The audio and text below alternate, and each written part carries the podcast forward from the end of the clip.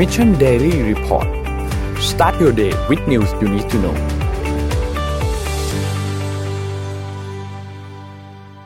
สวัสดีครับ ยินดีต้อนรับเข้าสู่ Mission Daily Report ประจำวันที่ 30 สิงหาคม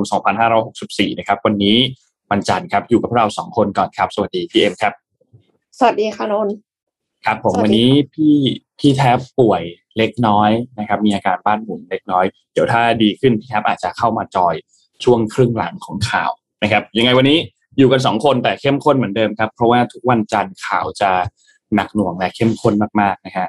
ไปเริ่มต้นกันที่การอัปเดตตัวเลขกันก่อนครับ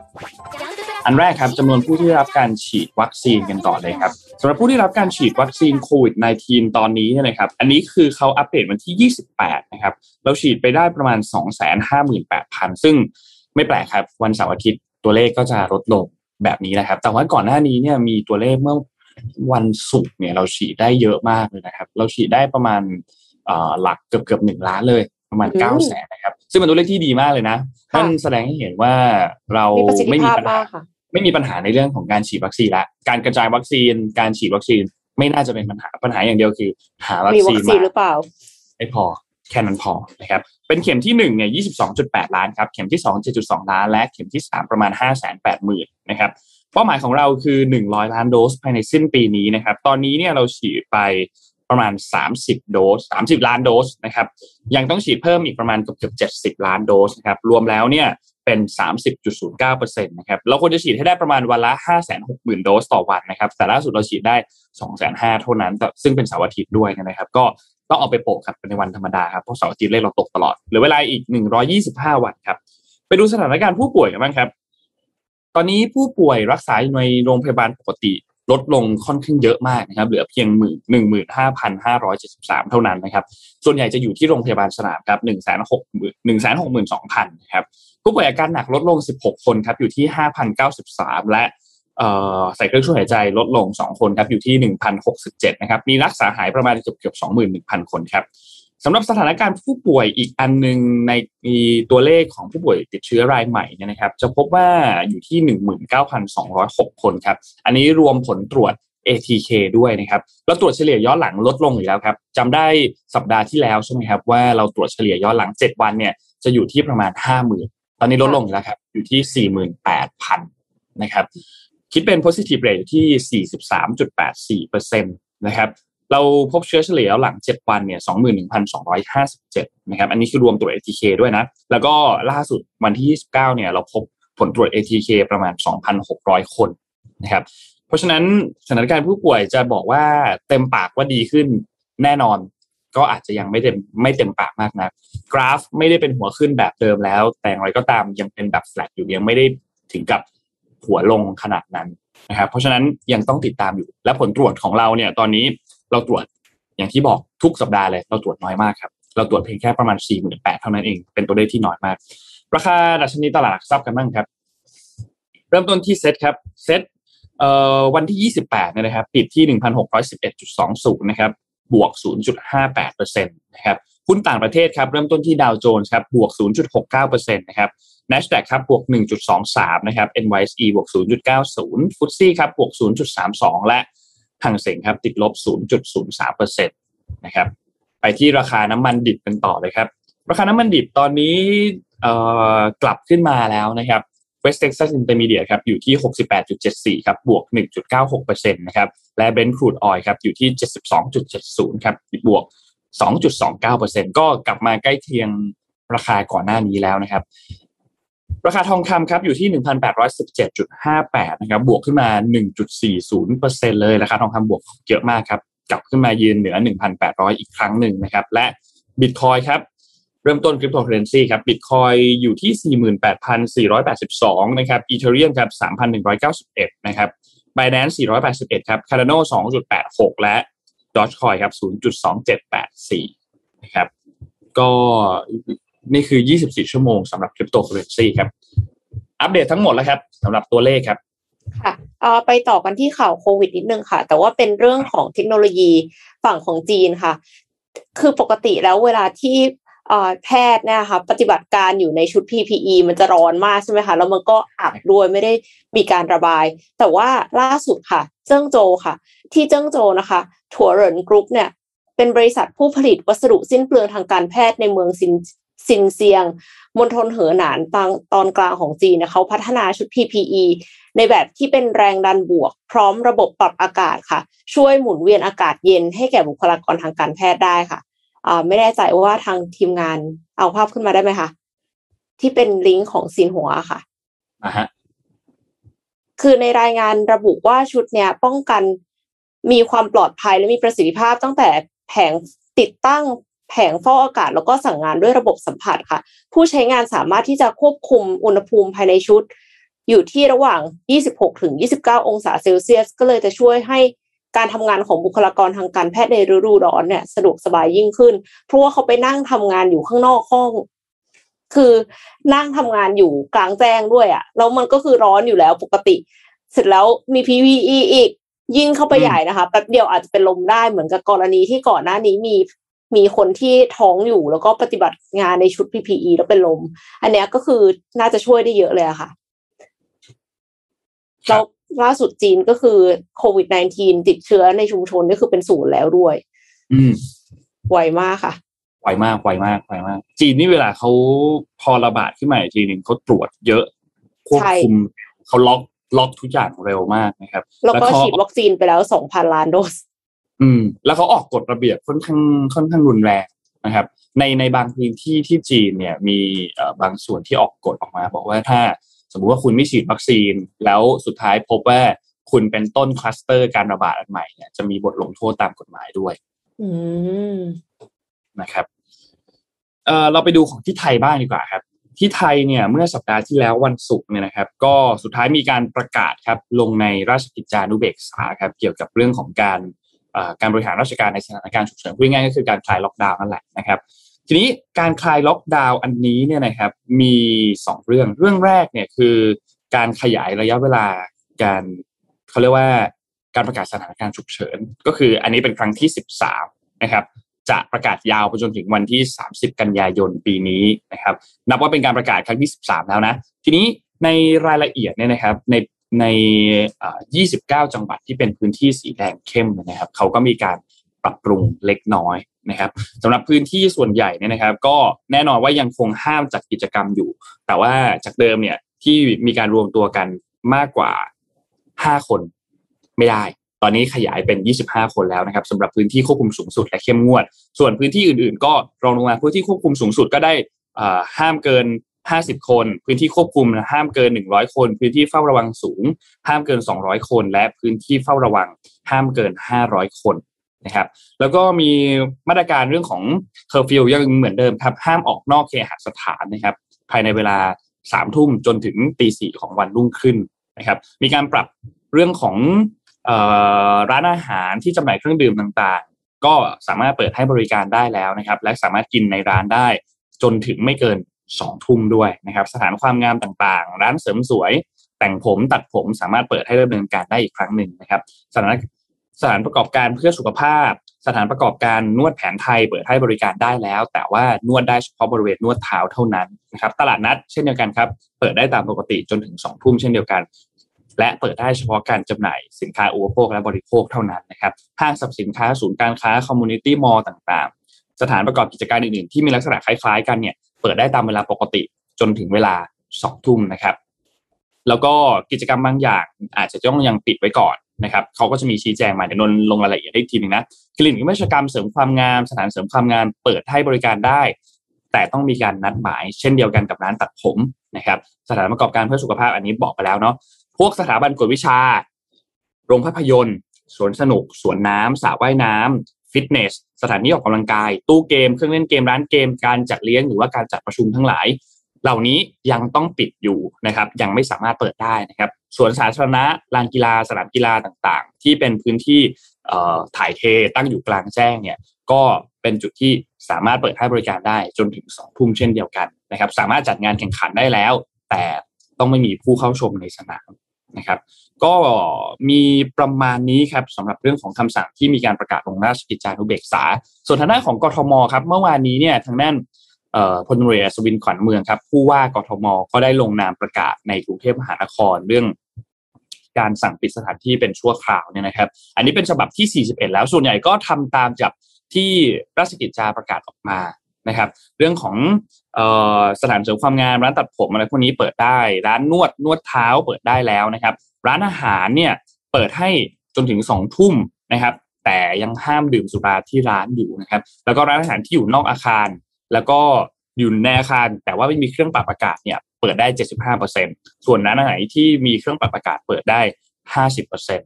นะครับ แล้วก็เปิดได้ถึงสองทุ่มนะสำหรับร้านอาหารร้านอาหารที่อยู่ในห้างนะครับ แล้วก็สถานรับเลี้ยงเด็กนะครับเฉพาะสถานรับเลี้ยงเด็กในโรงพยาบาลที่มีการรับตัวอะไรและพักค้างคืนเป็นปกติทุร้านเนี่ยเปิดได้แล้ว นะครับร้านสะดวกซื้อเปิดได้ถึงสองทุ่มเช่นเดียวกันนะครับสถานดูแลผู้สูงอายุเช่นเดียวกันนะครับ โดยคำสั่งนี้จะมีผลเริ่มต้นในวันที่หนึ่งกันยายนก็คือวันพุธที่จะถึงนี้ เบื้องต้นคือมีผลหนึ่งถึงสามสิบกันยายนก่อนนะครับ ถ้าไม่มีการเปลี่ยนแปลงคำสั่งใดๆหลังจากนี้ครับ ก็คิดว่าน่าจะโอเคขึ้นครับสำหรับเรื่องของใครที่อาจจะไม่ได้ออกไปไหนเลย อาจจะเริ่มออกไปไหนได้บ้างแต่ว่าสถานการณ์โควิดจะเป็นอย่างไรต้อง รอดู 14 วันหลังจากที่มีการประกาศคลายล็อกดาวน์อีกครั้งนึงครับนนก็จองร้านตัดผมเรียบร้อยครับเตรียมเตรียมไปตัดผมเรียบร้อยครับวันพุธนี้ แต่ว่าเขาก็ให้ให้ตัดทีละคนใช่ไหมคะไม่ได้ให้นั่งรอได้ ต้องจองครับ ต้องจองเข้าไปก็คือเราเราจะไม่มีการสวนกับเอ่อคนตัดก่อนหน้านี้ เราเข้าไปก็คือมีแค่เรากับช่างตัดผมเลย อืมโอเคค่ะ มาอัปเดตเรื่องของพาราลิมปิกกันบ้างค่ะ ล่าสุด ไทยได้เหรียญทองแล้วนะคะ สุดยอดเลย แล้วเป็น world record ใหม่ด้วยนะ ใช่ใช่ใช่ก็คือเลยครับเอ่อได้มาจากการแข่ง wheelchair racing นะคะ โดยพงศกรแปรยอค่ะ racing 400 เมตรชายในเวลา 46.61 วินาที ก็คืออย่างที่นนบอกไปว่าเป็น world record ใหม่นะคะ world record เก่าเนี่ยทำโดยนักกีฬาจากแคนาดาค่ะ ไว้ที่ 46.82 วินาทีนะคะ คิดดูว่าคือเรส400 เมตร 46.61 วินาทีนุ่งนุ่งเร็วมากๆเลยนะคะเร็วมากโดยพงศกรแปรยอเนี่ยเขาเป็นโปลิโอที่ขาทั้งสองข้างตั้งแต่กำเนิด แล้วก็เริ่มเล่นกีฬาวิวแชร์เรซิ่งตั้งแต่อายุ 13 ปี ปัจจุบันอายุ 24 ปีดังนั้นเนี่ย 46.61 วินาทีที่ได้มา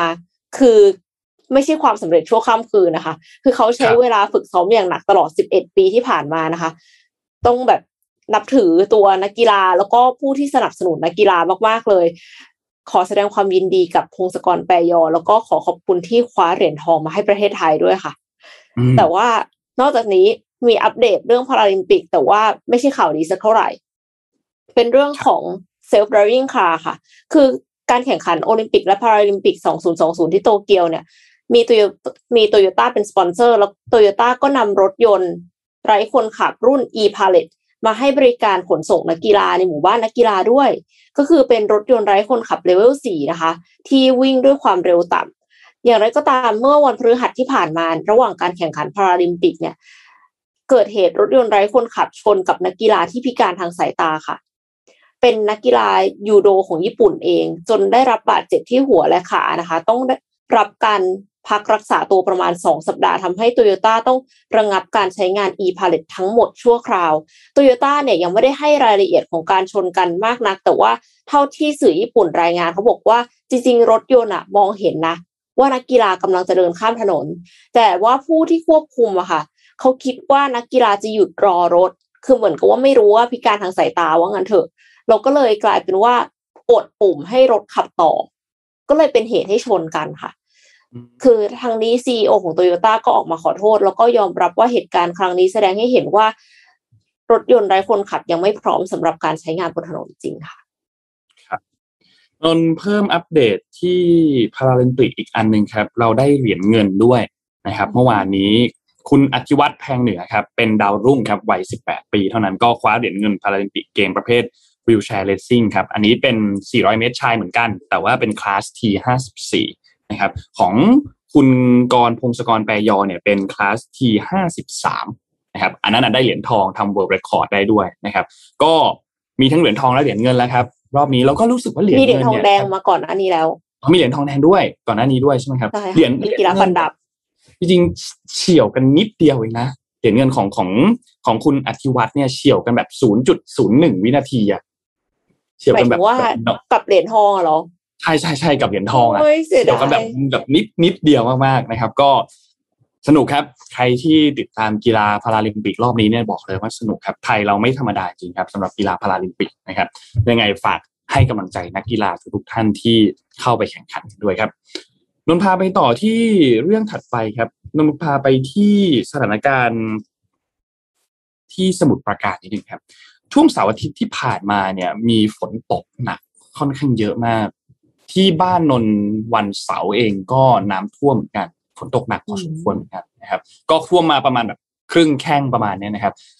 หลังจากที่มีฝนตกหนักมากนะครับ ตอนนี้เนี่ยที่จังหวัดสมุทรปราการนี่นะครับ ทางด้านของคุณวันชัยคงเกษมครับผู้ว่าราชการจังหวัดเนี่ยนะครับ ก็มีการมอบหมายให้หัวหน้าสำนักงานป้องกัน และบรรเทาสาธารณภัยจังหวัดสมุทรปราการเนี่ยแล้วก็มีเจ้าหน้าที่ฝ่ายป้องกันและปฏิบัติการเนี่ยลงพื้นที่ออกสำรวจบริเวณพื้นที่น้ำขังนะครับ ซึ่งหนักๆเลยเนี่ยก็จะอยู่ที่อุตสาหกรรมบางปูครับ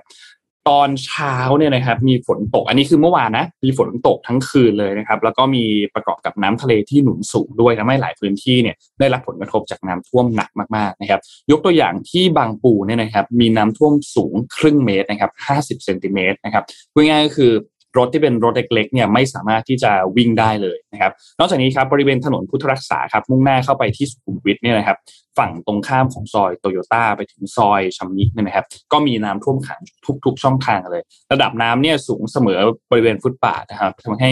รถยนต์เนี่ยยังพอเคลื่อนที่ได้แต่ก็เคลื่อนที่ช้ามากๆนะครับ แล้วก็สามารถเคลื่อนที่ได้แค่หนึ่งช่องทางเท่านั้นนะครับ ตอนนี้ทางเทศบาลบางปูเองก็มีการเดินเครื่องสูบน้ำเมื่อวานนี้ แล้วก็ อำเภอบางพลีครับบริเวณริมชายคลองติดกับบ่อขยะเนี่ยนะครับ มีน้ำท่วมแล้วก็เข้าไปถึงเรือนของประชาชนแล้วด้วยทำให้บ้านพักที่เป็นบ้านชั้นเดียวเนี่ยไม่สามารถที่จะเข้าพักอาศัยได้แล้วนะครับ และนอกจากนี้เนี่ยบ้านริมคลองอีกหลายหลังคาเรือนก็ไม่สามารถเข้าพักอาศัยได้ด้วยเช่นเดียวกันนะครับ แล้วก็นอกจากนี้ครับมีอีกหลายพื้นที่มากครับอำเภอบางพลีอำเภอบางบ่ออำเภอบางเสาธง ก็ได้รับความเดือดร้อนนะครับ ตอนนี้ได้มีการประสานไปที่การปกครองส่วนท้องถิ่นหรือว่าอปทเพื่อให้ดำเนินการช่วยเหลืออย่างเร่งด่วนแล้วนะครับ จะเห็นว่าน้ำท่วมรอบนี้เนี่ยหนักนะหนักหนักมากนะครับ แล้วก็พี่แท็บเคยพูดไว้ก่อนหน้านี้เนาะประมาณสักเดือนที่แล้วว่า เอ๊ะจะมีน้ำท่วมหรือเปล่าเนี่ยนะครับ สุดท้ายก็ก็น้ำท่วมจริงๆท่วมเราปัญหามันอยู่ตรงที่ว่ามันมีขยะติดเชื้อเยอะนั่นแหละค่ะ อ่าใช่ครับ ถูกต้องครับ แล้วก็ ต้องแก้ไขสถานการณ์กันต่อไปครับ เพราะว่าตอนนี้คาดว่าเรื่องของปัญหาเกี่ยวกับสภาพอากาศเนี่ย ช่วงนี้ถ้าใครดูสภาพอากาศไปข้างหน้านะครับ ก็จะเห็นว่าฝนตกแทบทุกวันครับฝนตกแทบทุกวันเลย แล้วก็จะมืดมืดมืดมืดทุกวันเลยนะครับ เพราะฉะนั้นตอนนี้ถ้ามีเหตุน้ำท่วมอะไรอีกก็ใครที่อยู่ในพื้นที่ที่ระบายน้ำได้ไม่ดีมากนะเนี่ยก็ต้องระมัดระวังสำหรับการเก็บของไว้ที่ชั้นหนึ่งนะครับ อย่างไรก็ตามก็ ทางด้านของเทศบาลทางด้านของผู้ว่าเองก็มีการลงพื้นที่ไปช่วยเหลืออยู่ครับ ไม่แน่ใจว่าจะช่วยได้มากน้อยแค่ไหน ลองแล้วก็ท่านผู้ชมถ้าที่บ้านมีเจอเหตุน้ำท่วมเนี่ยลองแชร์ฝากมาในคอมเมนต์นะครับ ตอนนี้ที่เราเห็นหนักๆคือที่บริเวณบางปูเนาะมีพื้นที่อื่นอีกหรือเปล่านะครับ ยังไงลองแชร์ข้อมูลกันมาครับ ค่ะ ก็คือถ้าสมมติว่าน้ำท่วมแต่ว่าไม่ได้ช็อตอะไรก็ยังดีเนาะ แต่ว่าถ้าถ้าสมมติว่าใช้ไฟฟ้าไม่ได้เนี่ย จะยิ่งแย่ยิ่งแย่หนักครับเลยนะคะ แล้วก็ที่เท็กซัสเองเนี่ยก่อนหน้านี้ก็คือมีเหตุการณ์ที่พายุหิมะเข้าแล้วก็ทำให้ไฟฟ้าใช้ไม่ได้ด้วยนะคะ แล้วอีลอนมัสก์ก็โกรธมากเพราะว่าอีลอนมัสก์ก็คือมีฐานปล่อยจรวดอยู่ที่นั่นนะคะ ก็เลยทำให้เทสลาเนี่ยค่ะยื่นเสนอเป็นผู้ให้บริการไฟฟ้าในเท็กซัสแล้วค่ะ เทสลานอกจากจะผลิตรถยนต์นะคะ แล้วก็เป็นบริษัทรถยนต์ที่มีมูลค่าอันดับหนึ่งของโลกแล้วเนี่ยเทสลายังมีบริษัทย่อยในธุรกิจพลังงานที่ชื่อว่า Tesla Energy Ventures ด้วย Tesla Energy Ventures เนี่ยเพิ่งยื่นเสนอต่อคณะกรรมการสาธารณูปโภคของรัฐเท็กซัสเมื่อเดือนเมื่อกลางเดือนที่ผ่านมาค่ะ เพื่อขายไฟฟ้าให้แก่ลูกค้าตามบ้านในรัฐเท็กซัสโดยตรงเลยนะคะ คือไม่ต้องผ่าน องค์กรใด ๆ แล้วก็ถ้าได้รับอนุมัติเนี่ยจะเริ่มขายไฟฟ้าเร็วที่สุดได้เดือนพฤศจิกายนนี้ค่ะ Tesla Energy Ventures เนี่ยเสนอขายไฟฟ้าจากโครงการเก็บพลังงานขนาดใหญ่ 100 เมกะวัตต์ที่สร้างขึ้นในเมืองแองเกิลตันรัฐเท็กซัส ซึ่งเทสลาได้สร้างศูนย์เก็บพลังงานไฟฟ้าไว้หลายแห่งทั่วโลกนะคะ จริงๆ ไม่ได้มีเฉพาะเท็กซัส คือมีที่ลอสแองเจลิสในรัฐแคลิฟอร์เนียของสหรัฐ รวมถึงในรัฐวิกตอเรีย แล้วก็นิวเซาท์เวลส์ของออสเตรเลียด้วยค่ะ แต่ว่าในเอ่อแคลิฟอร์เนีย แล้วก็นิวเซาท์เวลส์และวิกตอเรียเนี่ยเขาจะให้คำให้จะทำงานร่วมกันกับผู้บริการไฟฟ้าท้องถิ่นสำหรับการจัดเก็บพลังงานไฟฟ้าก็คือไม่ได้ขายโดยตรง แต่ว่าในเท็กซัสเนี่ยจะขายตรงเลย เดือนกุมภาพันธ์ที่ผ่านมาค่ะรัฐเท็กซัสที่บอกว่าเผชิญกับสภาพอากาศหนาวจนเกิดเหตุไฟฟ้าดับไปหลายวันเนี่ยนะคะ ระบบให้บริการไฟฟ้าของรัฐ ล้มเหลวส่งผลให้ประชาชนกว่าสามล้านคนไม่มีไฟฟ้าใช้ต้องทนหนาว เพราะว่าเปิดเครื่องทำความร้อนไม่ได้ บางคนถึงขนาดต้องเข้าไปนอน แล้วก็ใช้ระบบทำความร้อนในรถยนต์ Texas Model 3 นะคะ จนอีลอนมัสเนี่ยก็ทวีตข้อความออกมาว่า ERCOT ซึ่งเป็นระบบบริการไฟฟ้าของรัฐเนี่ย R นี่คือ reliability คือไม่มีความน่าเชื่อถือนะคะ แล้วก็เลยหวังเป็นอย่างยิ่งค่ะว่า ลูกพี่ก็ทวีตแรงขนาดนี้นะคะ พอตัวเองมาทำจริง ๆ เป็นคนขายไฟเองจริง ๆ หวังว่าจะ reliable แล้วก็สามารถที่จะช่วยให้คนที่เท็กซัสเนี่ย ไม่ต้องเผชิญกับความหนาวเหน็บถ้าสมมติว่ามีเหตุการณ์แบบนั้นเกิดขึ้นอีกค่ะ ครับ พี่เอ็มพูดถึงข่าวเทสลา มันมีข่าวเทสลาพอดีเลย ที่เทสลาเนี่ยนะครับ ที่สหรัฐเนี่ยคือตอนเนี้ยกำลังโดนตรวจสอบครับ แต่ปัญหาของการโดนตรวจสอบอันนี้เป็นเกี่ยวข้องกับรถยนต์ครับ คือ องค์กรบริหารความปลอดภัยบนท้องถนนของสหรัฐอเมริกา ตัวย่อเขายาวหน่อยนะ NHTSA นะครับตอนนี้เขามีการเปิดการสอบสวนเทสลาอยู่ครับ เพราะว่าตั้งแต่ปี 2018 ในเดือนมกรานะครับ ยาวมาจนถึงเดือนกรกฎาคมในปี 2021 ก็คือปีนี้เนี่ยพบว่ามีอุบัติเหตุเกิดขึ้นเนี่ย11 เหตุการณ์ครับ มีผู้เสียชีวิต 1 คน แล้วก็มีผู้บาดเจ็บ 17 คนนะครับ แล้วก็พบว่า จากกรณีล่าสุดเนี่ยที่มีเทสลาเกิดอุบัติเหตุพุ่งชนรถพยาบาลเนี่ยนะครับ และตอนนั้นเนี่ยรถยนต์เทสลาเปิดระบบ Autopilot อยู่ แล้วก็เปิดระบบ Traffic Aware Cruise Control อยู่เนี่ยนะครับทำให้ก็มีเหตุเกิดขึ้นนะครับ รถยนต์ของเทสลาเองเนี่ยจะถูกติดตั้งระบบ Autopilot ในการช่วยขับขี่ช่วยเร่งความเร็วควบคุมต่างๆ ในรถเนี่ยนะครับ ซึ่งก็จะสอดคล้องกับระบบของสภาพแวดล้อมตรงนั้นใช่ไหมครับ ทีนี้ ทางด้านข้อมูลที่ NHTSA เขาระบุออกมาเนี่ยเขาบอกว่าอุบัติเหตุ 11 ครั้งเนี่ยตอนนี้กำลังถูกสอบสวนอยู่ที่รถเทสลาเนี่ยเขาเปิดระบบตัวออโต้พายロกับระบบคูช c นโ t อันนี้อยู่ โดยส่วนใหญ่แล้วเนี่ยจะเกิดขึ้นในเวลากลางคืน แล้วก็มีการใช้อุปกรณ์ที่เป็นอุปกรณ์ส่องสว่าง เช่นอาจจะมีลูกศรมีกรวยแจ้งเตือนว่ามีรถพยาบาลอยู่ข้างหน้าแล้วด้วย แต่ว่าสุดท้ายก็เกิดอุบัติเหตุเนี่ยนะครับทำให้ตอนนี้เนี่ยระบุว่ารถยนต์เทสลาในสำหรับโมเดลที่เขาตรวจสอบเนี่ยมีโมเดล Y โมเดล X โมเดล S โมเดล 3 ที่มีการผลิตระหว่างปี 2014 จนถึงปี 2021 นะครับทำให้การตรวจการสอบสวนครั้งนี้เนี่ยจะทดสอบทุกอย่างครับ ความปลอดภัยในการขับขี่ในรูปแบบต่างๆ เรื่องของ Autopilot ที่ถูกเปิดใช้ทุกอย่างเนี่ยจะมีการสอบสวนทั้งหมดนะครับ ซึ่งก็ทำให้ตอนนี้เนี่ยเทสลาอาจจะโดนกระแสหนักไปนิดนึงนะครับ อันนี้โดนที่สหรัฐ ก่อนหน้านี้เนี่ยเมื่อช่วงต้นปีเนี่ยก็ถูก ทางการจีนเนี่ยตรวจสอบเรื่องความปลอดภัยไปด้วย เพราะว่ามีการตั้ง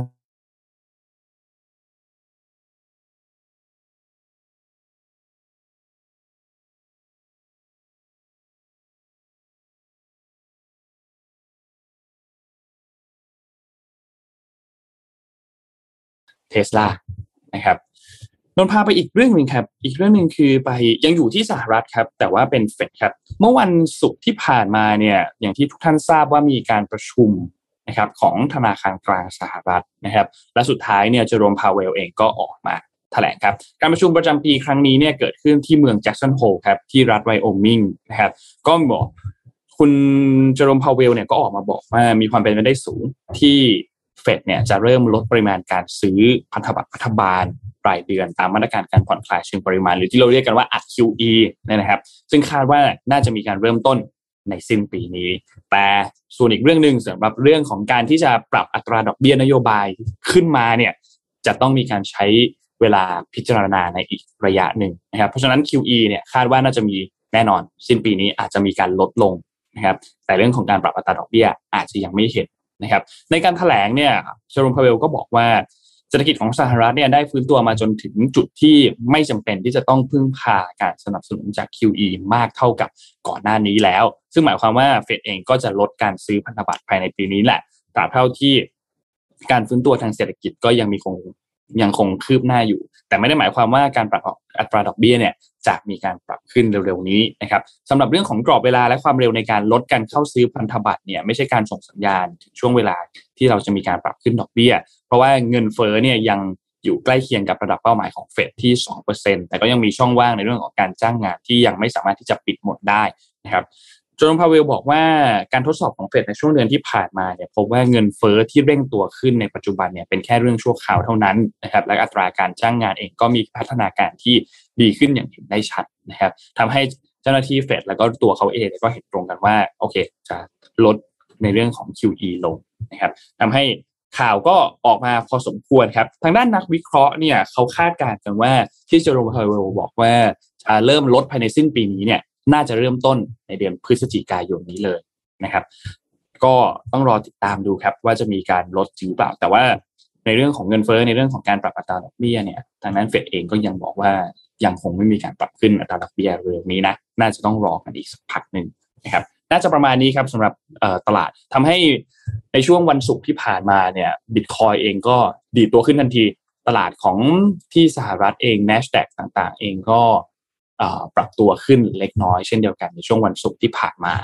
นะครับประมาณนี้ครับสำหรับเรื่องของการประชุมเฟดที่ชโรมพาวเวลออกมาแถลงเมื่อวันศุกร์ที่ผ่านมาครับ ค่ะไปต่อกันที่เรื่องของมังงะกันบ้างค่ะ คือไม่แน่ใจว่านนน่าจะเป็นแฟนมังงะไหมน่าจะอ่านการ์ตูนญี่ปุ่นเยอะไหมคะแล้วเราเคยคิดว่าอยากจะมีมังงะเป็นของตัวเองไหมคะไม่เคยนะหมายถึงว่าแบบเหมือนตอนแบบเด็กๆอะที่แบบวาดการ์ตูนเองอะไรเงี้ย โอเค ถ้าอย่างนั้นเนี่ยฝันเป็นจริงแล้วค่ะ เพราะว่ามีแอปพลิเคชันชื่อว่า World Maker ค่ะ สานฝันคนสร้างมังงะ แต่วาดรูปไม่เก่ง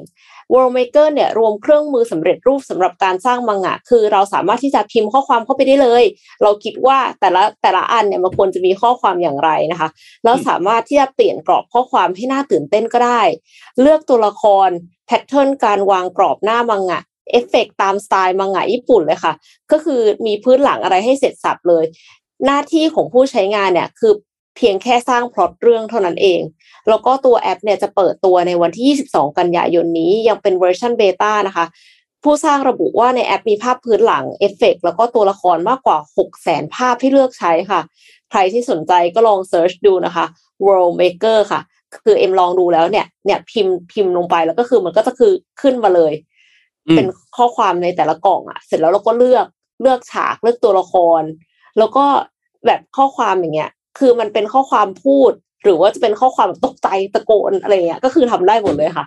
แต่ว่าคือคลิปมันเป็นภาษาญี่ปุ่นก็เลยไม่ได้ให้ฟังเสียง คือรู้สึกทึ่งมากค่ะ World Maker ค่ะ ลองดูค่ะ ถ้าสมมติว่ายังยังคงอยู่บ้านกัน แล้วก็ไม่รู้จะทำอะไรอะไรอย่างเงี้ยก็สามารถที่จะลองสร้างบางอย่างเป็นของตัวเองได้ ดูมันนั้นจะทำให้การทำงานง่ายขึ้นเยอะเลยเนาะไม่รู้ว่า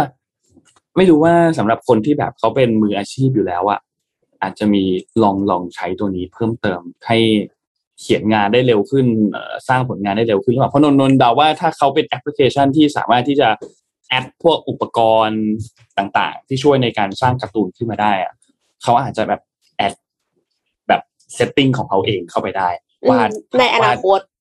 คิดว่าตอนเนี้ย ตอนเนี้ยยังไม่ได้ แต่ว่าในอนาคตน่าจะทำได้แล้วอาจจะเปิดให้ creator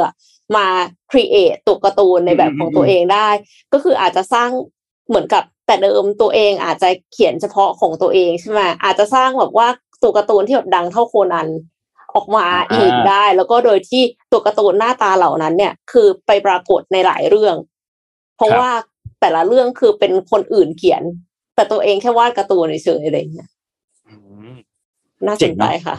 โลกดิจิตอลนี่มันสุดยอดเลยนะมันมีอะไรนู่นนี่มาเต็มไปหมดเลยนะเราไม่ได้พูดถึงแค่แบบดิจิตอลในเชิงแบบอ่าที่ไปช่วยเชิง business เชิงแบบเอ่อพวก economic ต่างๆ แต่อันเนี้ยมันเป็นเชิงศิลปะ แล้วมันก็เข้ามาช่วยอะไรเจ๋งมากเลยชอบมากชอบมากเสริมความคิดสร้างสรรค์ได้ดีจริงครับด้วยความที่ตอนนี้เนี่ยเราเราเราเราเจอกับการ disrupt เยอะมากเนาะ ในเรื่องของดิจิตอลตอนนี้ แล้วก็ทำให้หลาย ๆ ด้านเนี่ยไม่ว่าจะเจอโควิดเองหรือก่อนหน้านี้ที่ถูก disrupt มาอยู่แล้วจากเทคโนโลยีเนี่ยนะครับทำให้ตอนนี้ทุกวันนี้เนี่ยเทคโนโลยีต่าง ๆ ดิจิตอลต่าง ๆ เนี่ยเป็นสิ่งที่จำเป็นมาก ๆ ในชีวิตของเราทำให้เราเองก็ต้องเรียนรู้เนาะต้องปรับใช้ทุก ๆ อย่างอย่างอันนี้มาแม้ว่าจะเป็นนักวาดการ์ตูนที่เคยวาดอยู่แล้ว ก็อาจจะต้องแบบลองปรับใช้ตัวนี้เพิ่มเติมเข้ามาด้วยในอนาคตอาจจะทำให้เขาทำงานสะดวกขึ้นนะครับ ตอนนี้เนี่ย Mission To The Moon เนี่ยเรามีพอดแคสต์ซีรีส์พิเศษครับ เป็นชื่อ culture of innovation ครับ เป็นวัฒนธรรมเพื่อนวัตกรรมองค์กรนะครับ ให้ทุกคนได้เรียนรู้และพัฒนาทักษะกับยุคดิจิทัลไปด้วยกัน เรามีแบบทดสอบสนุกๆมาให้ทุกคนทำด้วยครับ ให้ค้นหาตัวตนผ่านคำถามต่างๆ ว่าคุณเป็นใครในองค์กรยุคดิจิทัลนะครับ เดี๋ยวยังไงฝากสมมูลแปะ ตัวลิงก์แบบทดสอบไปให้ด้านล่างนิดหนึ่งนะครับ และสำหรับทุกๆท่านที่เข้าไปช่วยกันทำแบบทดสอบอันนี้เนี่ยแชร์ผลลัพธ์ลง Facebook ของคุณเนี่ยนะครับ จะรับโค้ดส่วนลดพิเศษในการซื้อสินค้า Mission Shop นะครับหนึ่งร้อยบาทครับ ได้ทุกคนนะ แค่เข้าไปทำแบบทดสอบ แชร์ผลลัพธ์ลง Facebook เปิดแชร์เป็นแบบเอ่อ global ด้วยนะ ก็คือให้ทุกคนเห็นทั้งหมดเนี่ยนะครับ ก็จะได้ส่วนลดในการซื้อ Mission Shop 100 บาททันทีนะครับ แล้วก็ capture การแชร์อันนั้นเนี่ย ลงมาส่งมาให้ที่ inbox page นะครับ Mission to the Moon ตั้งแต่วันนี้วันที่ 1 กันยายนจนถึงอ๋อวันที่ 30 กันยายนเลยวันนี้เลยนะ เริ่มต้นวันนี้เลย 30 เลยเริ่มต้น 30 นี้เลย 30 สิงหาจนถึง 30 กันยา 2564 นะครับ ก็ลองดูครับฝากด้วยครับ น่าสนใจมากค่ะ คนหาตัวตนนี่อะไรก็น่าสนใจทั้งนั้น จริงครับ จริงครับเป็น observer เป็น tech lover เป็น implementer หรือว่าเป็น adopter นะครับ ลองเข้าไปทำแบบสอบถามอันนี้กันดูครับ ค่ะเอ่อเราพูดถึงเรื่องของเทคโนโลยีปริ้นเครื่องปริ้น 3D 3D printing กันมาเยอะแล้วใช่ไหมคะ คือมันปริ้นได้ตั้งแต่บ้านยันยานอวกาศเนาะแล้วก็ปริ้นอวัยวะเทียมก็ได้นะคะ แล้วก็ล่าสุดก็คือมีการปริ้นอาหาร แต่ว่าอาหารอันนี้เนี่ยอาหารน่าสนใจมาก ใช่เพราะว่ามันคือเนื้อวัววากิวค่ะ ว้าว อะชอบกินหรือเปล่า ของโปรดเลยครับโอเค แค่ขึ้นชื่อว่าเป็นแค่ขึ้นชื่อว่าเป็นเนื้อก็พอ เฮ้ย มันไม่เหมือนกัน อันนี้คือเป็นเนื้อวัววากิวเลยโอเคนะโอเคโอเค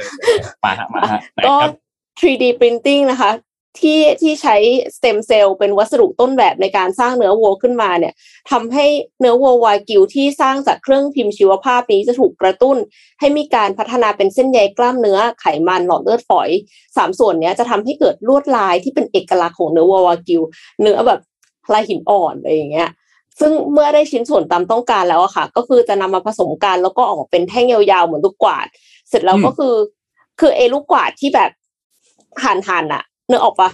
ลูกกวาดยาวๆแล้วก็เอามาหั่นหั่นๆอะนนท์เคยเห็นไหมอะที่อ๋อเขาเคยเห็นมีแบบที่ที่มันเซ็เป็นนทรัลยืเวิดลด์ออกเขาก็มาทำแล้วก็อ่าอ่าอ่าเคยเห็นเคยเห็นเคยเห็น แต่ก่อนใช่มันใช่เคยมีร้านหนึ่งที่เซ็นทรัลเวิลด์ใช่ใช่ใช่อย่างนั้นแหละ เออ แต่ ตอนตอนนี้มันคงปิดไปแล้วแต่ก็คือใช่ใช่เขาทำแบบนั้นเลยอะค่ะ แล้วก็มาหั่นหั่นหั่นหั่นแล้วก็พอแต่ละชิ้นก็เลยออกมาเป็นลวดลายเหมือนเนื้อวัววากิวจริงๆนักวิจัยเนี่ยยังไม่สามารถประเมินราคาของเนื้อวัววากิวสังเคราะห์ได้ แต่ตอนนี้ก็คงยังแพงอยู่นะคะ อาจจะกินเนื้อเนื้อวัววากิวจริง ๆ ใกล้เคียงกันอะไรอย่างเงี้ย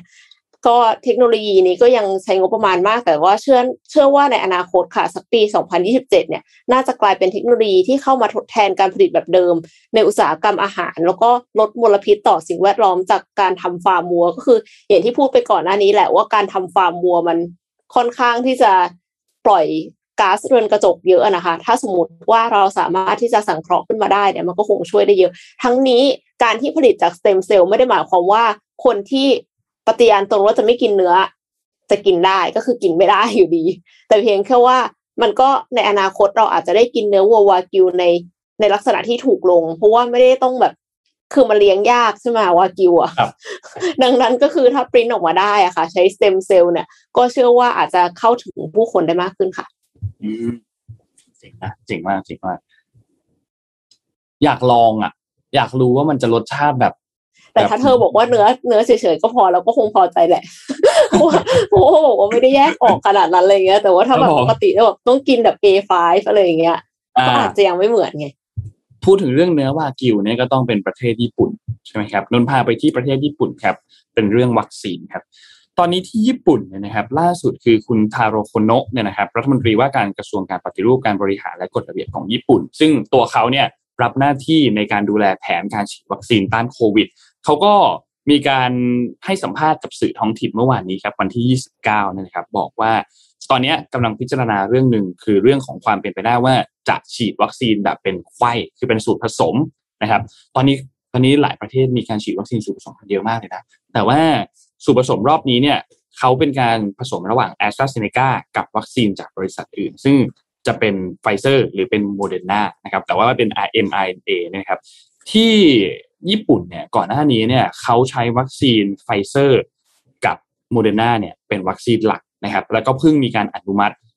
ทางด้านแอสตราเซเนกาเนี่ยในเดือนกรกฎาคมที่ผ่านมา โดยจัดหาไว้แล้วเนี่ยสล้านโดสนะครับ ซึ่งแผนการฉีดวัคซีนผสมเนี่ยคาดว่าน่าจะเป็นการฉีดแอสตราเข็มแรก แล้วก็ไฟเซอร์เข็มที่ 2 หรือเป็นแอสตราเข็มแรก และเป็นโมเดอร์นาเข็มที่2นะครับทางด้านของคุณโคโนะเนี่ยเขาได้ ถามความคิดเห็นจากทางกระทรวงสาธารณสุขนะครับ เกี่ยวกับการใช้วัคซีนแอสตราเข็มแรกแล้วก็ไฟเซอร์เข็มที่ 2 หรือว่าแอสตราเข็มแรกและโมเดอร์นาเข็มที่2เนี่ยว่าเออมีความเป็นไปได้ที่จะใช้อันนี้นะครับ แล้วก็คุณโคโนะเนี่ยก็บอกว่า แผนการฉีดวัคซีนสูตรผสมเนี่ยจะช่วยลดระยะห่างในการฉีดวัคซีนระหว่างโดสแรกและโดสที่2เนี่ยให้สั้นลงด้วย เพราะว่าการฉีดแอสตราสองโดสเนี่ยมันเว้นระยะห่างค่อนข้างนานนะครับประมาณ 8 สัปดาห์ถึง 12 สัปดาห์เลย ซึ่งนานกว่าวัคซีนชนิดอื่น นะครับทำให้ญี่ปุ่นเองก็ต้องการที่จะฉีดวัคซีนให้เร็วขึ้น ซึ่งถ้าดูจากเอ่อ objective ของเขาง่ายๆ จริงๆ คล้ายกับของที่ที่ไทยนะ คือต้องการที่จะแอสตราเซเนการ่นระยะเวลาการฉีดวัคซีนให้เร็วยิ่งขึ้น เพียงแต่ว่าวัคซีนของเขาเนี่ยเป็นแอสตราเซเนกาบวกไฟเซอร์ไม่ก็บวกโมเดอร์นานะครับของเราเนี่ยเป็นซีโนแวคบวกแอสตราเซเนกานะครับมันจะแตกต่างกันเล็กน้อยนะครับ อัปเดตให้ครับที่ญี่ปุ่นตอนนี้เนี่ยฉีดวัคซีนครบ 2 โดสเนี่ย 43.8%แล้วนะครับซึ่งจากประชากรทั้งหมด 126 ล้านคนเนี่ยนั่นหมายความว่าเขาฉีดวัคซีนครบ 2 โดสไปได้แล้วประมาณ 55.3 ล้านคนแล้วนะครับซึ่งเป็นตัวเลขที่ค่อนข้างดีนะ แล้วก็สำหรับคนที่ฉีดโดสแรกไปแล้วเนี่ยก็ประมาณ 54%แล้วนะครับแต่ว่าสถานการณ์การแพร่ระบาดที่ญี่ปุ่นเองก็ยังรุนแรงอยู่ครับเพราะว่ามีการระบาดเดลต้าเข้ามาด้วยนะครับทำให้ผู้ติดเชื้อในช่วงสัปดาห์ที่ผ่านมาเนี่ยทะลุ 26,000 คนเป็นครั้งแรกครับ นอกจากนี้ครับญี่ปุ่นมีอีกข่าวหนึ่งด้วยครับ ญี่ปุ่นเนี่ย ตอนนี้อย่างที่นนแจ้งไปเมื่อกี้ว่าเขาฉีดวัคซีนหลักๆ ก็คือเป็นวัคซีนไฟเซอร์ใช่ไหมครับ แล้วก็โมเดอร์นาแล้วก็มีแอสตราเซเนกาเพิ่มเติมขึ้นมาทางด้านกระทรวงสาธารณสุขที่ญี่ปุ่นเนี่ยเขารายงานบอกว่ามีวัคซีนโมเดอร์นาที่เป็นวัคซีนในล็อต1.63 ล้านโดสที่เจอปัญหาว่ามีเขาเรียกว่า เป็นการปนเปื้อนของสารแปลกปลอมเข้ามาในขวดวัคซีนเนี่ยนะครับแล้วก็ถูกระงับไปเรียบร้อยแล้วเนี่ยเขาพบว่ามีผู้ที่ได้รับการฉีดวัคซีนสองรายเป็นผู้ชายนะครับ อายุประมาณ 30 ปี ซึ่งเสียชีวิตในช่วงเวลาไม่กี่วันหลังจากที่ได้รับการฉีดวัคซีนโมเดอร์นาเป็นโดสที่2นะครับซึ่งแต่ละคนเนี่ยได้รับการฉีดวัคซีนที่ผลิตมาจากหนึ่งในสามโรงงานที่สเปน ซึ่งเป็นการ ซึ่งเป็นโรงงานที่ผลิตวัคซีนล็อตที่เป็นปัญหานะครับ ตอนนี้เนี่ยเขากำลังสืบสวนอยู่ว่า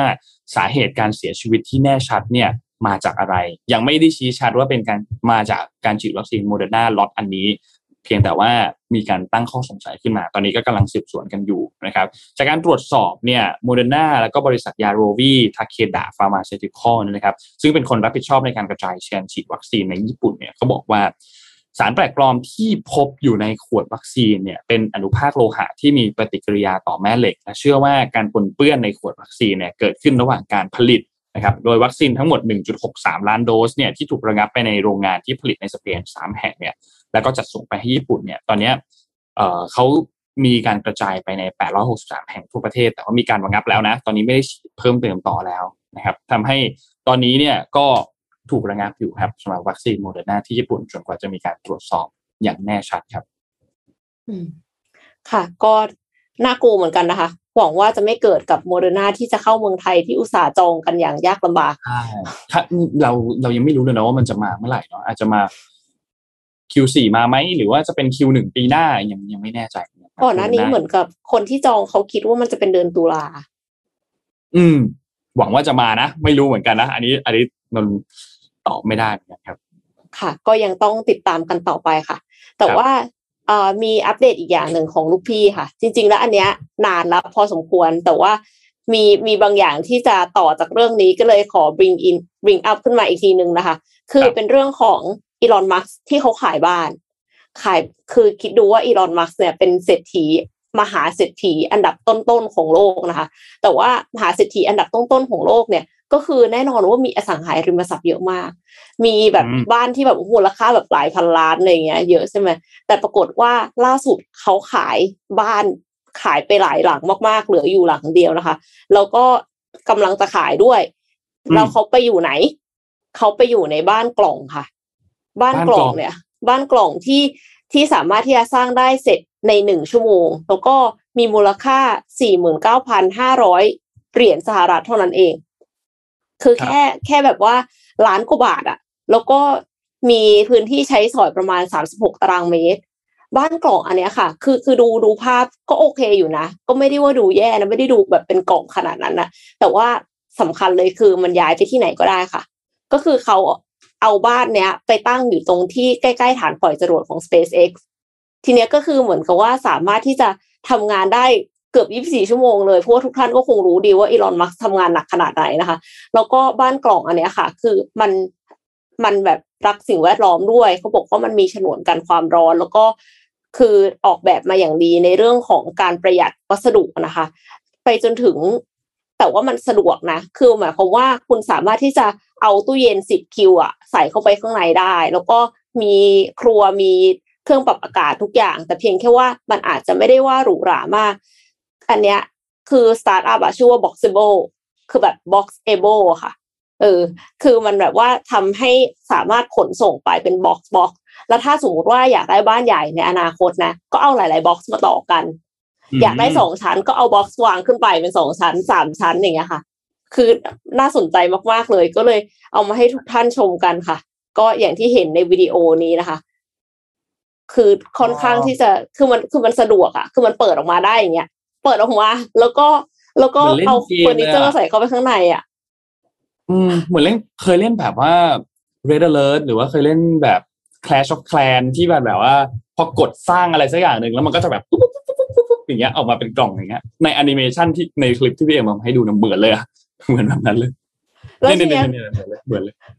ใช่ใช่คือ คืออย่างที่บอกไปว่ามันแบบมาต่อต่อกันได้อะแล้วมันแบบสะดวกตรงที่มันย้ายบ้านไปที่ไหนก็ได้เนี่ยค่ะ ก็เลยเอ็มก็เลยมีอีกอย่างหนึ่งมาให้ทุกท่านชมกันนะคะ ก็คือเป็นบ้านที่เอาไว้แบบย้ายไปที่ไหนก็ได้ ติดอยู่บนติดอยู่บนล้ออะเออครับค่ะ ขอขอเป็น PDF ค่ะ ที่เอ็มส่งไปให้ค่ะ เป็น tiny homes on wheels that are trending นะคะ อันเนี้ยคือเอามาจาก Yango Design เอามาให้ดูเผื่อว่าใครที่ชอบชอบแบบเหมือน road trip อะย้ายบ้านไปเรื่อยๆ คือตอนเนี้ย เราต้องแบบ isolate ใช่ปะคือเราจะต้อง social distancing แล้วก็คือเวลาอยู่ข้างนอก เราก็ต้องใส่หน้ากากตลอดเวลา ดังนั้นถ้าเราอยากจะไปเที่ยว แต่เรายังอยากจะปลอดภัยอยู่เนี่ย อันนี้ก็เป็นอีกแนวคิดหนึ่งที่ดีนะคะ ที่เอ็มคิดว่าเอ็มชอบมากเลย หลังนี้ชื่อว่า Natura ค่ะ เป็นมาจาก The Tiny The Tiny Housing Co คือครับมันมันมีสองชั้นนะ เห็นไหมว่าแบบ ยังคงมีกระจก ยังคงสวยงาม มีแสงธรรมชาติเข้าถึงได้ด้วยนะคะ ถัดไปค่ะ Dwelling on Wheels ค่ะ อันเนี้ยสองร้อยี่สิบตารางฟุตค่ะ ก็คือยังคงเน้นความ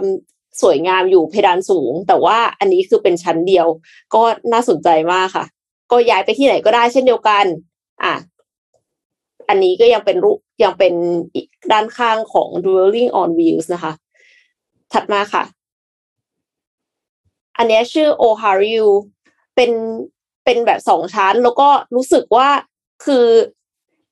มองเห็นว่าแบบตรงที่เป็นห้องนั่งเล่นน่ะ มันเป็นเพดานสูงอะ เป็นเหมือนลอฟแล้วถ้าเป็นอีกภาพหนึ่งเนี่ยจะเห็นว่าจะมีบันไดขึ้นไปชั้นสองด้วยนะคะ ก็ยังคงเน้นทั้งดีไซน์แล้วก็ ความสะดวกสบายในการเคลื่อนไหว คือดูข้างในอะไม่ได้คิดว่ามันจะแบบเป็นเคลื่อนย้ายได้เลย อะอันนี้ไม่ได้มาจากการสร้างเพื่อขายค่ะ นี่เป็นของ Matt and Lisa ที่อยู่ที่ออสเตรเลีย คือเขาอะอยากที่จะมีบ้านแบบอยู่ในเหมือนเป็นบ้านต้นไม้อะคืออยู่ on top ของต้นไม้ เขาก็เลยสร้างบ้านแบบเล็ก ๆ ขึ้นมา แล้วก็ไปอยู่ข้างบน บนบน hills อะบนเนินเขาอะไรเงี้ย เพื่อที่จะเหมือนเป็น vacation home อะแต่ก็ไม่แน่ใจเหมือนกันว่าเขาอยู่นานขนาดไหนนะคะ จริงๆไม่รู้ว่าเล็กขนาดเนี้ย มันสะดวกไหม แต่ว่าก็ไม่แน่มันอาจจะมีทุกอย่างที่เราต้องการจริง ๆ อยู่แล้วก็ได้ใช่ปะเพราะว่าเหมือนกับว่าถ้าเราอยู่คอนโดอะมันก็ไม่ได้ใหญ่กว่า แต่เพียงแค่อันเนี้ย คือสามารถที่จะตามเราไปทุกที่ได้ ถัดไปค่ะ บ้านนี้ชื่อกีวีค่ะ น่ารักมากเลย เพราะว่ามันเป็นสีเขียวด้วย เป็นไม้แล้วก็เป็นสีเขียว แล้วก็ข้างในค่ะ อีกภาพหนึ่งเป็นสองชั้นเหมือนกัน ก็คือมีโต๊ะกินข้าวอยู่ข้างล่างนะคะ ขึ้นไปข้างบนก็คือเป็นห้องนอน ถัดไปอีกค่ะ อันนี้มาจากบริษัทเดียวกันนะคะบาลูชอนเนี่ย ก็เป็นอีกแบบหนึ่งแต่ว่ามีมีสัญลักษณ์นะคะ เหมือนกับว่าเป็นแบบ เขาบอกว่า ocean inspired ก็สวยงามข้างในก็คือมีสองชั้น ข้างบนก็เป็นเตียงนอน แล้วก็ข้างล่างก็คือเป็นเป็นห้องอาหารนะคะก็หรูหราขึ้นมากว่าตะกี้นี้นิดนึง ถัดไปค่ะ Serial House อันเนี้ยเป็นเป็นดับเบิลเด c เกอร์เหมือนกันเป็นสองชั้นนะคะ มี one bedroom และมี full size kitchen ด้วย คือมีครัวที่แบบเต็มรูปแบบเลย มีห้องนั่งเล่น มีห้องน้ำแล้วก็สามารถที่จะเป็นโฮมออฟฟิศได้ด้วยค่ะ คือดูจากข้างนอกเนี่ยจะคล้ายคอนเทนเนอร์นิดนึงนะคะ แต่ว่าก็ก็ยังคงมีความ stylish เล็ก ๆ แล้วก็สามารถที่จะเคลื่อนย้ายไปสะดวกสบายค่ะ ถัดไปค่ะ อันนี้เป็นไม้เลยลาลาคาซาโนวานะคะ เป็นเป็น timber camper ที่มีที่มีเตียง มีหลังคาแน่นอนนะคะ แล้วก็มี workstation ให้ทำงานได้ด้วย มีครัวแล้วก็มีห้องน้ำค่ะ คือทุกบ้านเนี่ยอย่างน้อยที่สุดมันต้องมีเตียงกับห้องน้ำเนาะไม่อย่างนั้นว่าจะเป็นบ้านไม่ได้นะคะ ใช่ใช่ใช่ใช่ค่ะ ถัดไปเลยค่ะ อันนี้ชอบ อันนี้สวยมาก เป็นสามเหลี่ยม แต่ว่าก็คือเหมือนเป็นแคมป์แต่เป็นเหมือนเออเหมือนกลาง glamping อะเออเออแล้วก็คือบอกว่าเป็นเป็นสามเหลี่ยม แล้วก็ย้ายไปอยู่ที่ไหนก็ได้แล้วคือมัน มันอยู่นี่ก็เห็นไกลๆก็รู้แล้วว่า โอ้อันนี้แหละบ้านเราเองครับ ค่ะถัดไปค่ะ ก็อันนี้ก็เป็นเป็นอีกอันหนึ่งที่คล้ายคอนเทนเนอร์แต่ว่าดู futuristic แต่ว่าเขาบอกว่า inspired by hotel luxury experience คือไม่ได้ inspire ในจากการไปแคมปิ้งเหมือนกับอันอื่น ๆ ทั่วไป แต่ว่าเขาข้างในเนี่ยคือมีความสะดวกสบายเยอะมากนะคะ เพราะว่าเขาคิดว่าเหมือน แทนการไปพักโรงแรมหรูๆแต่ว่าเป็นบ้านของตัวเอง แล้วก็สามารถที่จะย้ายไปที่ไหนก็ได้ จบแล้วค่ะครับชอบมากก็เลยเอามาให้ทุกคนดูค่ะ ตามเป็นเทไอรนเดียด์ขเลอยงอะของอีลอนคือมัถ้าสจะสร้างบ้านใหม่ หลังจากนี้ก็อันนี้เป็นหนึ่งในไอเดียเลยนะสำหรับคนที่แบบชอบเดินทางชอบย้ายไปนู่นย้ายไปนี่อะไรอย่างเงี้ยหนีภัยพิบัติด้วยจริงครับหนีน้ำท่วมได้ไหมคะครับหนีน้ำท่วมครับ ช่วงนี้ต้องหนีน้ำท่วมก่อนนะ เอ่อมันพาไปต่อที่อัฟกานิสถานนิดนึงครับ เมื่อสัปดาห์ที่ผ่านมาเนี่ยมีเหตุระเบิดเกิดขึ้นที่บริเวณใกล้ๆสนามบินในกรุงคาบูใช่ไหมครับ และสุดท้ายเนี่ยกลุ่ม ISIS-K นะครับ ก็เป็นกลุ่มผู้ที่อยู่เบื้องหลังการโจมตีในครั้งนี้นะครับเขาคาดว่านะทางสหรัฐคาดว่า ล่าสุดครับเมื่อวันที่ 27 ที่ผ่านมาเนี่ยออกองทัพสหรัฐเนี่ยได้มีการรายงานออกมาบอกว่า มีเขาส่งโดรนปฏิบัติการเนี่ยนะครับการโจมตีทางอากาศเนี่ยไปถล่มเป้าหมายกลุ่มติดอาวุธ ISIS-K ซึ่งเป็นเครือข่ายเดียวกับกลุ่มก่อการร้าย IS เนี่ยนะครับในจังหวัดนานกาฮานะครับ ซึ่งเป็นอยู่ทางทิศตะวันออกของอัฟกานิสถานนะครับ เพื่อตอบโต้การโจมตีที่สนามบินในกรุงคาบูนะครับ การโจมตีครั้งนั้นเนี่ยเอ่อที่กลุ่ม ISIS-K เนี่ยนะครับ มีผู้เสียชีวิต 175 คนนะครับ โดยส่วนใหญ่เนี่ยเป็นพลเรือนชาวอัฟกันนะครับ ที่รออพยพ แล้วก็มีทหารอเมริกันรวมแล้วเนี่ย 13 นายด้วยนะครับ หลังจากนั้นเนี่ยนะครับการโจมตีทางอากาศก็เกิดขึ้นนะครับ หลังจากที่โจไบเดนเนี่ยประกาศว่าจะตามล่าและตอบโต้ผู้ที่อยู่เบื้องหลังการ ก่อเหตุโจมตีที่สนามบินดังกล่าวนะครับ โดยสั่งการให้กระทรวงกลาโหมเนี่ยวางแผนโจมตีตอบโต้ผู้เกิดเหตุนะครับ ซึ่งเชื่อว่าเป็นถึงมือของกลุ่ม ISIS-K นะครับ ซึ่งกลุ่มชื่อเต็มเนี่ยก็คือ Islamic State Khorasan Province นะครับ หรือว่ารัฐอิสลามในจังหวัดโคราซานครับที่มีการประกาศอ้างว่าเป็นผู้รับผิดชอบหลังจากที่เกิดเหตุเกิดขึ้นนะครับ ทางด้านของร้อยเอกบิลเฮอร์แมนครับโฆษกกองทัพสหรัฐเนี่ยก็ได้ระบุว่า ผลการโจมตีทางอากาศเนี่ยสามารถสังหารเป้าหมายของกลุ่ม ISIS-K ได้ แล้วก็ไม่มีพลเรือนเสียชีวิตนะครับ นอกจากนี้ครับการโจมตีในครั้งนี้เนี่ยก็เป็นการโจมตีหลังจากที่มีเหตุเกิดขึ้นเนาะที่เป็นการใช้ระเบิด suicide เนี่ยนะครับการระเบิดฆ่าตัวตายที่บริเวณสนามบินคาบูลตอนนี้ตาลิบันเองเนี่ยนะครับก็กำลังเตรียมที่จะยึดสนามบินคาบูแล้ว เพื่อก็อาจจะดับความหวังในเรื่องของการอพยพนิดนึงครับทางด้านสหรัฐเองก็เริ่มมีการ ถอนกำลังทหารออกมาอีกแล้วนะครับ เพราะว่ากลัวว่าจะมีการก่อการร้ายโจมตีขึ้นมาอีกระลอกหนึ่งนะครับ ก็ตอนนี้ต้องติดตามสถานการณ์ที่อัฟกานิสถานอย่างใกล้ชิดมากครับ เพราะว่าเหลือเวลาอีกประมาณไม่ไม่ถึง 2 วันไม่ถึง 48 ชั่วโมงแล้วนะครับสำหรับการอพยพคนออกมาให้ได้คนออกมาจากแบบบริเวณอัฟกานิสถานนะครับ เพราะว่า deadline ที่ทางตาลิบันขีดเส้นไว้เนี่ยก็คือ วันที่ 31 สิงหาคมที่จะถึงนี้นะครับทางด้านของโจไบเดนเองก็ต้องติดตามสถานการณ์นี้ด้วยครับ แล้วก็บอกว่าโจไบเดนเองก็บอกว่าการโจมตีในครั้งนี้เนี่ยไม่ใช่ครั้งสุดท้ายและเราจะยังคงไล่ล่าบุคคลใด ๆ ที่เกี่ยวข้องกับการโจมตีที่ชั่วร้ายนั้น และทำให้พวกเขาต้องชดใช้นะครับโจไบเดนก็พูดถึงไว้หลังจากที่มีการออกมาแถลงการโจมตีที่เกิดขึ้นครับ ค่ะ มาดูตัวเลขผู้ติดเชื้อภายในประเทศกันบ้างนะคะ คือพอดีว่าเลขมาพอดีค่ะ ติดเชื้อเพิ่มวันนี้นะคะหนึ่งหมื่นห้าพันเก้าร้อยเจ็ดสิบสองรายค่ะ แล้วก็หายป่วยวันนี้ดีที่หายป่วยมากกว่า หายป่วยหนึ่งหมื่นเจ็ดพัน281รายนะคะ เสียชีวิตเพิ่ม256ราย แล้วก็กำลังรักษา176,137รายค่ะก็ยังไม่น้อย ก็คือขนาดตรวจน้อยลงแล้วก็ยัง ก็ยังติดเยอะอยู่ แล้วก็ใช่ผู้เสียชีวิตก็ยังเกิน200อยู่นะคะ ยังไงก็ต้องระวังค่ะ ไม่ประมาทการกระตกค่ะสำหรับตัวเลขการติดเชื้อเพิ่ม15,900เนี่ยยังไม่ได้รวมการตรวจ ATK นะครับ เดี๋ยวยังไงถ้าเราเจอข้อมูลการตรวจ ATK เดี๋ยวเราจะมาแจ้งกันอีกครั้งหนึ่งว่าตรวจ ATK ไปเท่าไหร่นะครับ ตอนนี้เนี่ยจะเห็นว่าทุกท่านจะเห็นเนาะสถานการณ์ของผู้ป่วยผู้ติดเชื้อเพิ่มเติมเนี่ยดีขึ้น คือตัวเลขก่อนหน้านี้เราเห็นกันที่ตัวเลขประมาณสองหมื่นสองหมื่นเห็นจนชินตาเลยพูดง่ายๆตอนนี้เนี่ยลดลงมาเหลือประมาณหนึ่งหมื่นก่อนหน้านี้เป็นหนึ่งหมื่นแปดหนึ่งหมื่นเจ็ดวันนี้หนึ่งหมื่นห้าเก้าร้อยก็ประมาณหนึ่งหกนะครับ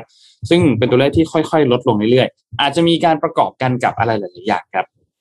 ใกล้ที่เรื่องที่ใกล้ที่จะเข้ามาถึงเนี่ยคือเรื่องของการอภิปรายไม่ไว้วางใจที่จะมีขึ้นหลังวันที่ 31สิงหาคมที่จะถึงนี้นะครับ เมื่อวานนี้ครับประธานวิปฝ่ายค้านครับคุณสุทินคลังแสงนะครับ สสมหาสารคามเนี่ยนะครับ แล้วก็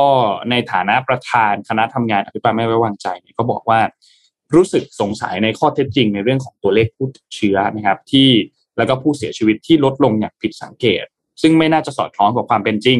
เพราะขณะนี้การตรวจด้วยตัวเองเองก็เริ่มมีมากขึ้น ผู้ติดเชื้อกระจายไปตามต่างจังหวัด เกิดคลัสเตอร์แล้วก็เสียชีวิตในชุมชนมากขึ้น ตัวเลขส่วนนี้ได้นับรวมเข้าไปในระบบหรือไม่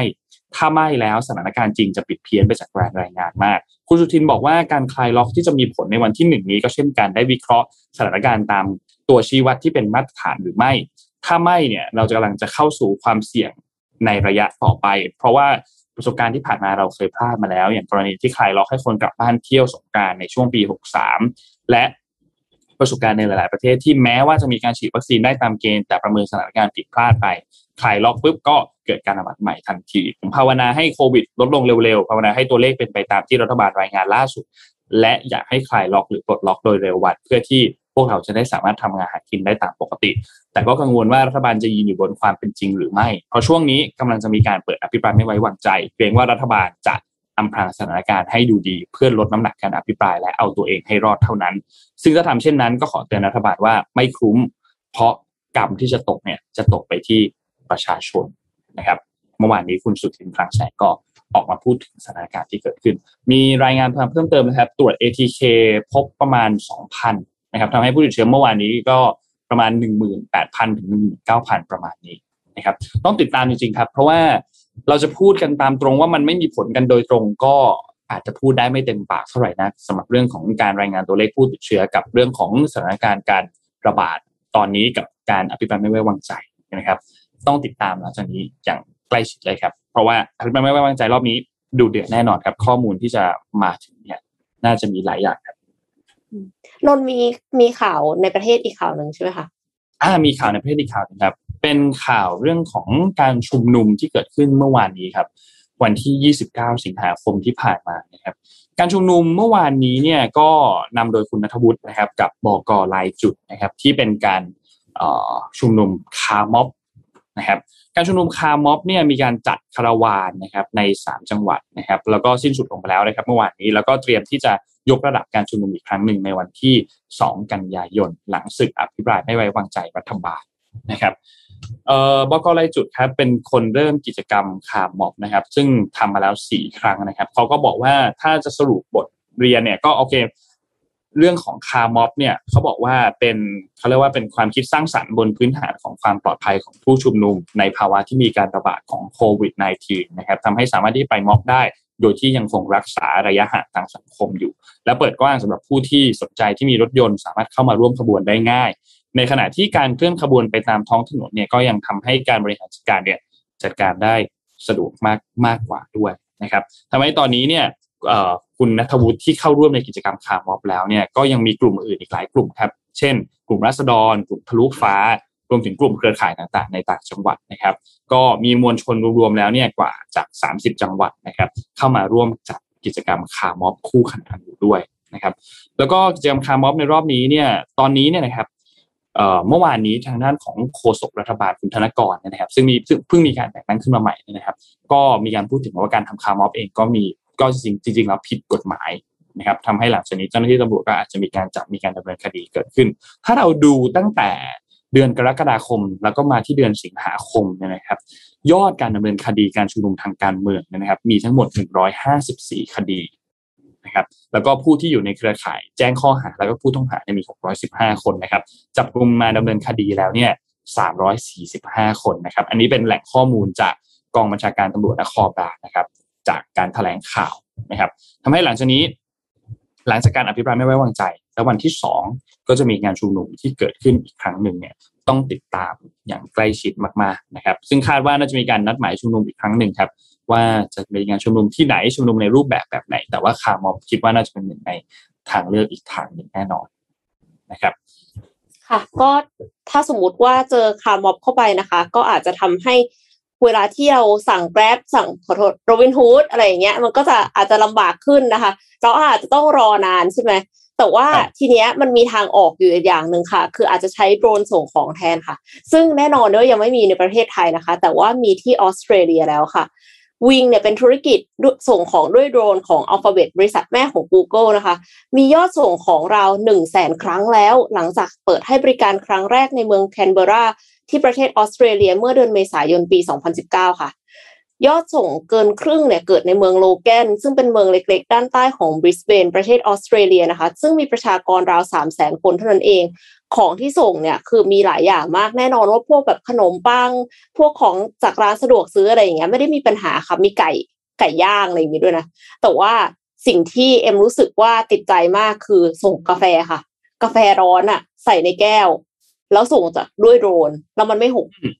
สุดยอดคือคือแบบว่าส่งด้วยโดรนแล้วเสร็จแล้วเขาก็จะเขาก็จะมีแบบมีเส้นเชือกเนี่ย ที่ห้อยกับ ห้อยกับของเนี่ยหย่อนลงมา ใช่แล้วคือหย่อนลงมาแล้วกาแฟไม่หกอะ คือ โอเคตื่นเต้นมากอยากได้ อยากอยากเห็นอยากรับกาแฟที่ไม่หกจาก จากโดรนนะคะ Wing เนี่ยเปิดให้บริการในโลแกนเมื่อเดือนกันยายนปี 2019 ค่ะ ซึ่งเป็นเมืองที่ 3 รองจากแคนเบอร์ราแล้วก็เฮลซิงกิประเทศฟินแลนด์ หลังจากนั้น Wing จึงเปิดให้บริการเพิ่มในรัฐเวอร์จิเนียที่สหรัฐอเมริกานะคะในช่วงเดือนตุลาคมปี 2019 เช่นกัน วิงเปิดเผยว่ายอดขายในส่งยอดส่งในโลแกนเนี่ยเพิ่มสูงขึ้นถึง 50,000 ครั้งในช่วง 8 เดือนที่ผ่านมาค่ะ แล้วก็ ปีนี้บริษัทขยายขอบเขตการส่งในเมืองเพิ่มอีก 19 ย่านนะคะ ในสัปดาห์แรกของเดือนสิงหาคมเนี่ยมียอดส่งของไปแล้วกว่า 4,500 ครั้งทำให้โลแกนแทบจะเรียกได้ว่าเป็นเมืองหลวงแห่งการส่งของด้วยโดรนได้เลยนะคะ ในปัจจุบันนี้ วิงยังมีโครงการขยายเมืองให้บริการเพิ่มเติมในอนาคตอันใกล้ ซึ่งก็จะแถลงข้อมูลในอีกไม่กี่เดือนข้างหน้าค่ะ ก็น่าติดตามมากเลยนะคะ ว่าการส่งของในโดรนเนี่ยจะสามารถทำได้ ในประเทศอื่น ๆ ในเมโทรโพลิแทนได้หรือเปล่า เพราะว่าโลแกนเนี่ยยังเป็นยังเป็นเมืองที่เล็กอยู่ คืออาจจะไม่ได้ต้องกังวลเรื่องของการจราจรทางอากาศ แต่ถ้าสมมติว่าไปเมืองอื่นที่เขามีการจราจรทางอากาศ แล้วก็สามารถที่จะมีการบินได้แล้ว หมายถึงว่าเศรษฐกิจเปิดแล้ว มีการท่องเที่ยวมีเครื่องบินนี่นะคะก็ไม่แน่ใจว่า regulations จะเป็นอย่างไร แล้วก็คือพวกไฮเวย์อะไรพวกเนี้ย คือคิดดูว่าถ้าบินมันน่าจะต้องบินสูงกว่า ทางด่วนอ่าใช่ใช่ใช่ใช่เออ ก็ไม่แน่ใจว่ามันจะยังไงหรือเปล่า หรือว่ามันจะกระทบกับสัญญาณวิทยุอื่นๆไหมอะไรเงี้ยค่ะ ก็ต้องติดตามกันต่อไปค่ะ แต่ว่าเอ็มรู้สึกว่ามันน่าสนใจมากเลยสนใจนะเจ๋งนะเจ๋งเจ๋งเจ๋งนนพามาดูที่คดีของเอ่ออดีต ผู้กำกับโจ้นิดนึงครับ พอดีว่ามีคอมเมนต์สอบถามมา ตอนนี้ข้อมูลยังไม่ได้เยอะมากในเรื่องของการดำเนินคดีเนี่ยนะครับ แต่ว่าจะอัปเดตให้ได้เยอะที่สุด เรื่องแรก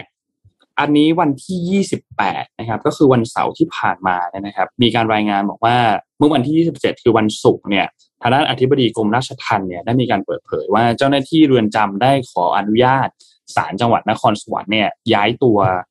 คุณทิติสันเนี่ยนะครับ หรือว่าอดีตผู้กำกับโจ้เนี่ย